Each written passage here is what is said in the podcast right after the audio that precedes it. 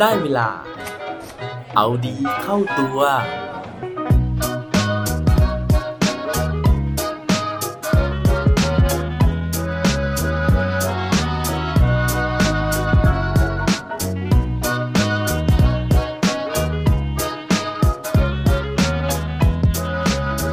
คุณอยากเป็นดาว โดดเด่นบนฟากฟ้าไหมครับสวัสดีครับ พบกับผมชัชวานแสงปรีดีกร และรายการเอาดีเข้าตัว รายการที่จะคอยมาหมั่นเติมวิตามินดีดด้วยเรื่องราวแล้วก็แรงบันดาลใจ เพื่อเพิ่มพลังและภูมิต้านทานในการใช้ชีวิตให้กับพวกเราในทุกๆวัน วันนี้นะฮะผมอยากจะมาชวนทุกคนคุยกันเรื่องของปากท้อง ใช่แล้วครับ วันนี้เราจะมาพูดคุยกันถึงเรื่องของอาหารแล้วก็คนในแวดวงการทำอาหารกัน ซึ่งเมื่อพูดถึงคนในแวดวงการทำอาหารนะฮะเราก็มักจะนึกถึงเชฟนะฮะโดยเฉพาะเชฟอาหารตะวันตกเชฟหรูๆต่างๆนะครับแล้วก็เราเคยคุยกันถึงเรื่องของ Master Chef กันใน EP ก่อนหน้านี้เมื่อนานมาแล้วด้วยนะฮะแต่ว่าวันนี้นะครับผมจะไม่ได้พูดถึงเรื่องราวของเชฟที่อยู่ตามพัตตาคารหรูๆต่างๆนะฮะแต่ว่าผมอยากจะพูดถึงเชฟคนหนึ่งนะฮะซึ่ง ได้รับการเรียกว่าเชฟนะฮะแม้ว่าร้านอาหารของเธอคนนี้นะครับ จะเป็นแค่ร้านที่อยู่ในห้องแถวนะฮะและถูกจัดประเภทอยู่ในสตรีทฟู้ดอะถ้าพูดมาถึงตรงนี้นะครับ หลายคนอาจจะเริ่มนึกถึงนะฮะเชฟที่ได้รับรางวัลมิชลิน 1 ดาวนะฮะซึ่งผมขออนุญาตเรียกว่าเป็นเชฟติดดาวในวันนี้นะครับ นั่นก็คือเจ๊ไฝนั่นเอง เรื่องราวของเจ๊ไฝนะฮะ อะเผื่อหลายคนนะครับอาจจะลืมเลือนว่าเจ๊ไฝเป็นใครนะครับ ก็ต้องบอกว่าเธอเป็นเจ้าของร้านอาหารนะฮะเจ๊ไฝนั่นเองนะที่มีชื่อเสียงโด่งดังนะฮะมาจากการที่เธอได้รับรางวัลนะครับดาวมิชลินสตาร์นะฮะเมื่อประมาณปี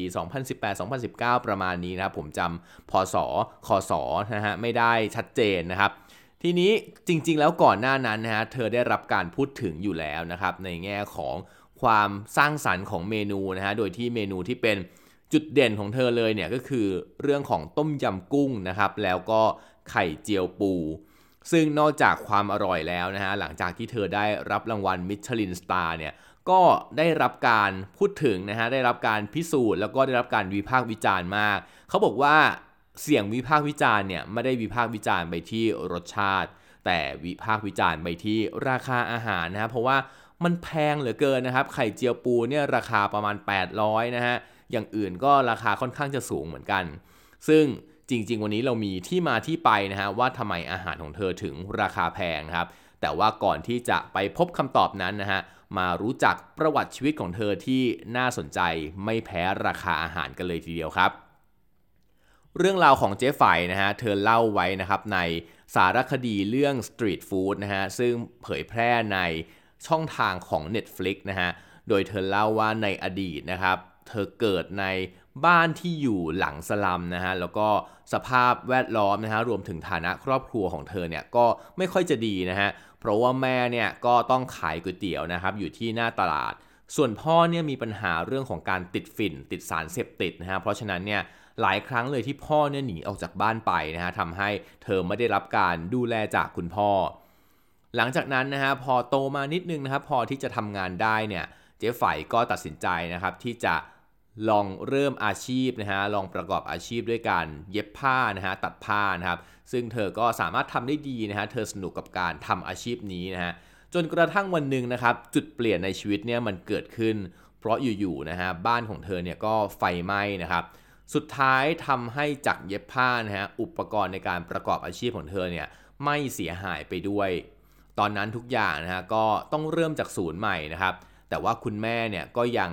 เริ่มนะฮะที่จะขายก๋วยเตี๋ยวนะฮะณตำแหน่งเดิมก็คือหน้าตลาดเหมือนเดิมนะฮะซึ่งพอเจ๊ไฝนะครับไม่ได้เย็บผ้าแล้วเนี่ยเธอก็เริ่มว่างนะฮะแล้วก็เธอไปสังเกตนะครับว่าเอ๊แม่กับน้องสาวเนี่ยไปขายก๋วยเตี๋ยวเป็นยังไงบ้าง เธอก็เลยรู้สึกว่าเฮ้ยทำไมแบบลูกค้าเยอะแยะเลยอะ่ะแต่ว่าแม่กับน้องเนี่ยทำไมทำช้าจังนะฮะทำไม่ทันใจเธอเลยนะครับ ว่าแล้วเธอก็เลยขออาสานะฮะที่จะไปช่วยแม่เนี่ยในการที่จะทำก๋วยเตี๋ยวนะฮะเสิร์ฟก๋วยเตี๋ยวต่างๆนะครับ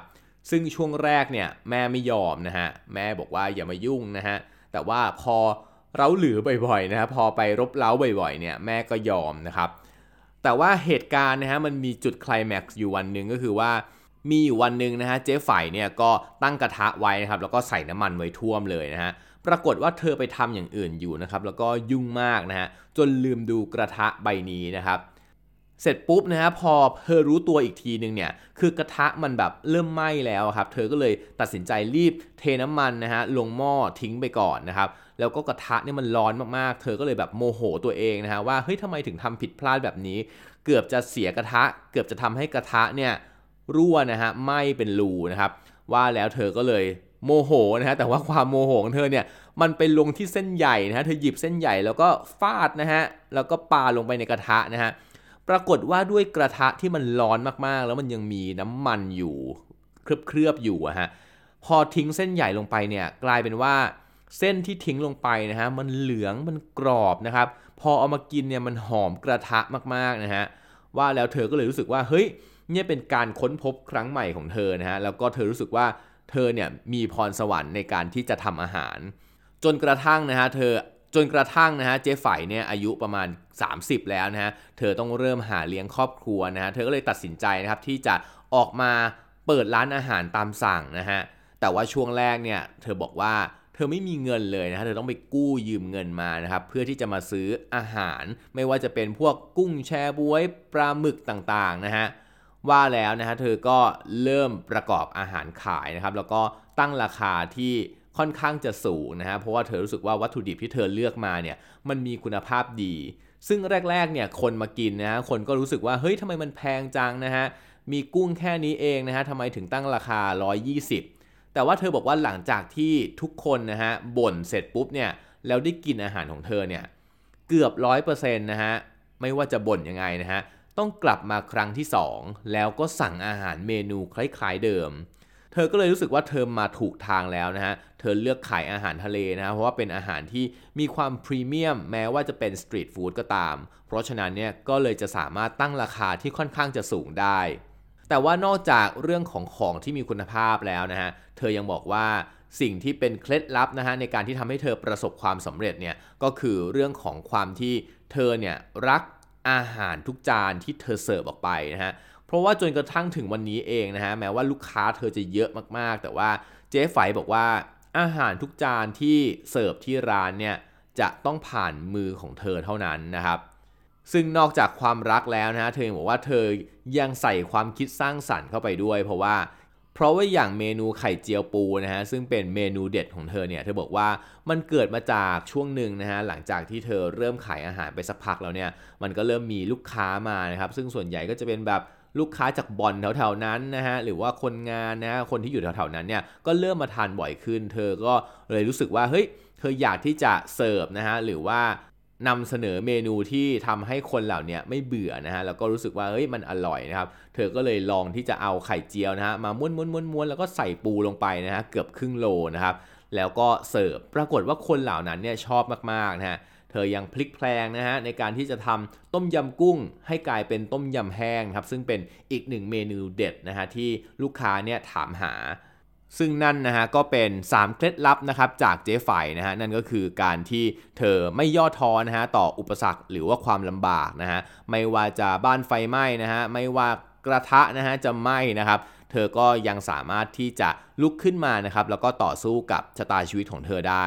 อย่างที่ 2 ก็คือการที่เธอรักในสิ่งที่เธอทำและอย่างที่ 3 ก็คือการกล้านะฮะที่จะแตกต่าง การกล้าที่จะลองสิ่งใหม่ๆ ในการที่จะคิดค้นเมนูใหม่ๆ ขึ้นมา 3 ปัจจัยนี้เองนะฮะที่ทำให้วันนี้นะครับเธอได้รับการติดดาวนะฮะแห่งเกียรติยศ และพิสูจน์ด้วยแถวนะครับของคนทานอาหารนะฮะที่ยาวนะฮะคิวที่ส่งไปจองอีเมลนะครับไม่ว่าจะรอกี่เดือนก็ตามนะฮะก็ยังมีคนส่งไปจองอยู่จนถึงทุกวันนี้ ผมเองนะฮะยังไม่ได้มีโอกาสที่จะไปทานฝีมือของเจ๊ฝ่ายนะฮะแต่ว่า ฟังแบบนี้แล้วนะฮะก็คิดว่าอาจจะต้องไปลองดูสักวันหนึ่งนะฮะไปลองสัมผัสความรักที่เจ๊เขามีให้กับอาหารของเขานะครับ และหวังว่าทุกคนนะฮะจะได้เจอในสิ่งที่เราชอบนะฮะแล้วทำมันได้ด้วยความรักในทุกๆวัน เหมือนอาหารทุกจานที่เจ๊ไฝใส่ความรักลงไปครับ และปิดท้ายวันนี้ด้วยโคดดีโคดโดนนะฮะเขาบอกไว้ว่า the only way to do great work is to love what you do หนทางที่จะทำงานที่ยิ่งใหญ่นะฮะ นั่นก็คือการที่เราจะต้องรักในสิ่งที่เราทำครับ อย่าลืมกลับมาเอาดีเข้าตัวกันได้ทุกวันจันทร์ พุธ ศุกร์ พร้อมกด subscribe ในทุกช่องทางที่คุณฟัง รวมถึงกดไลค์ กดแชร์เพื่อแบ่งปันเรื่องราวดีๆ ให้กับเพื่อนๆของคุณผ่านทุกช่องทางโซเชียลมีเดีย สุดท้ายนี้ ขอให้วันนี้เป็นวันดีๆของพวกเราทุกคน สวัสดีครับ